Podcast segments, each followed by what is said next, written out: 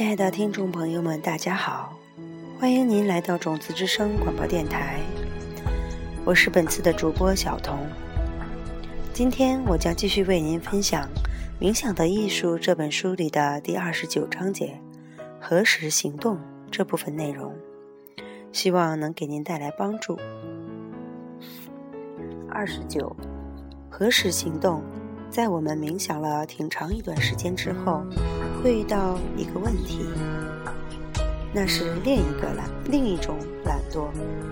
它不是指你不想做冥想，你在垫子上做冥想，也专注在对象上，你已经不再丢失对象了，而且你的意识到了一个很舒服的境界，甚至是太舒服了。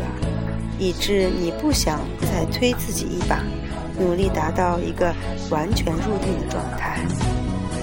或许你的冥想中还有一些细微的焦躁，或许细微的昏沉偷偷溜进了你的冥想，但是你却没有采取行动来对付他们。这个冥想的障碍在古书里被叫做不采取必要行动。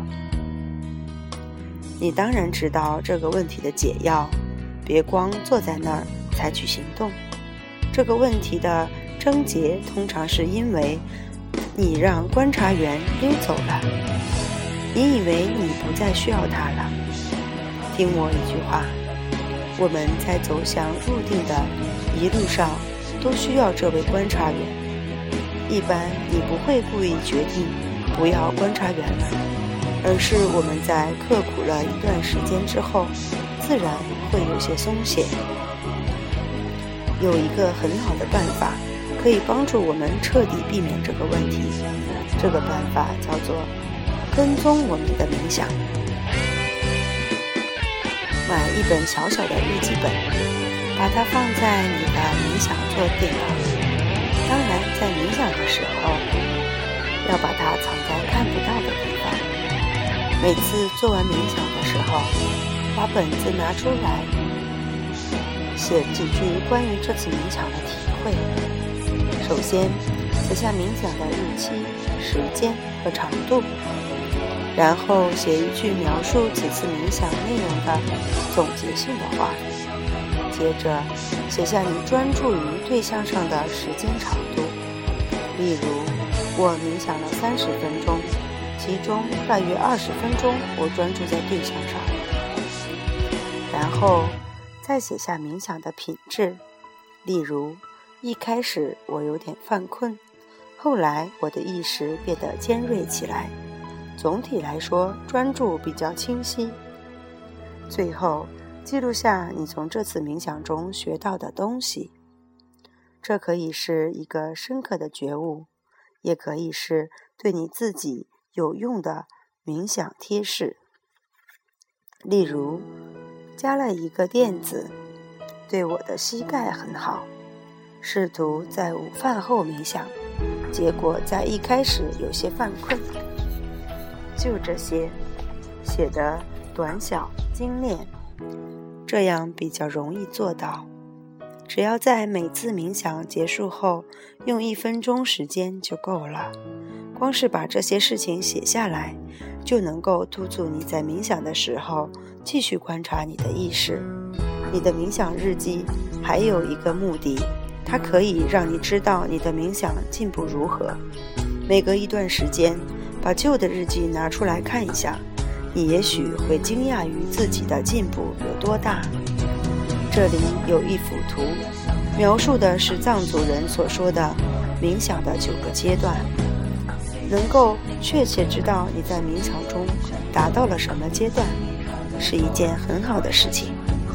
这样你就可以告诉你所有的朋友，你达到冥想第四阶段了。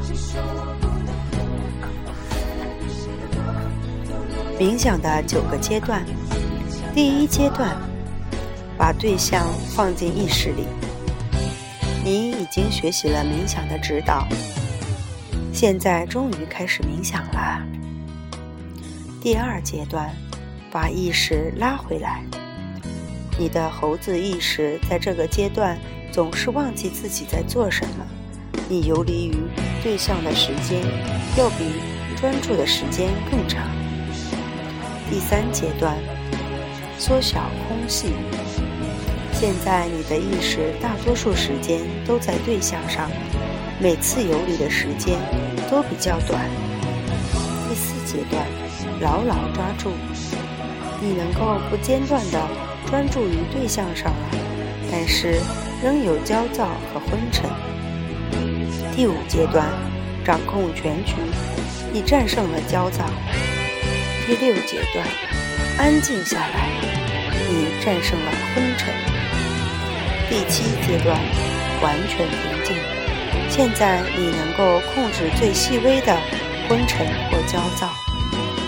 第八阶段，单点，只要一点点努力就能入定了。第九阶段，完美的平衡，轻而易举，就像呼吸一样。好了，今天关于冥想的艺术。第二十九章节，何时行动就分享给大家啦！非常感谢您的聆听和守候。这里是种子之声广播电台，我是今天的主播小童。希望您可以通过了解冥想的九个阶段，真正掌握到自己处在哪一个阶段。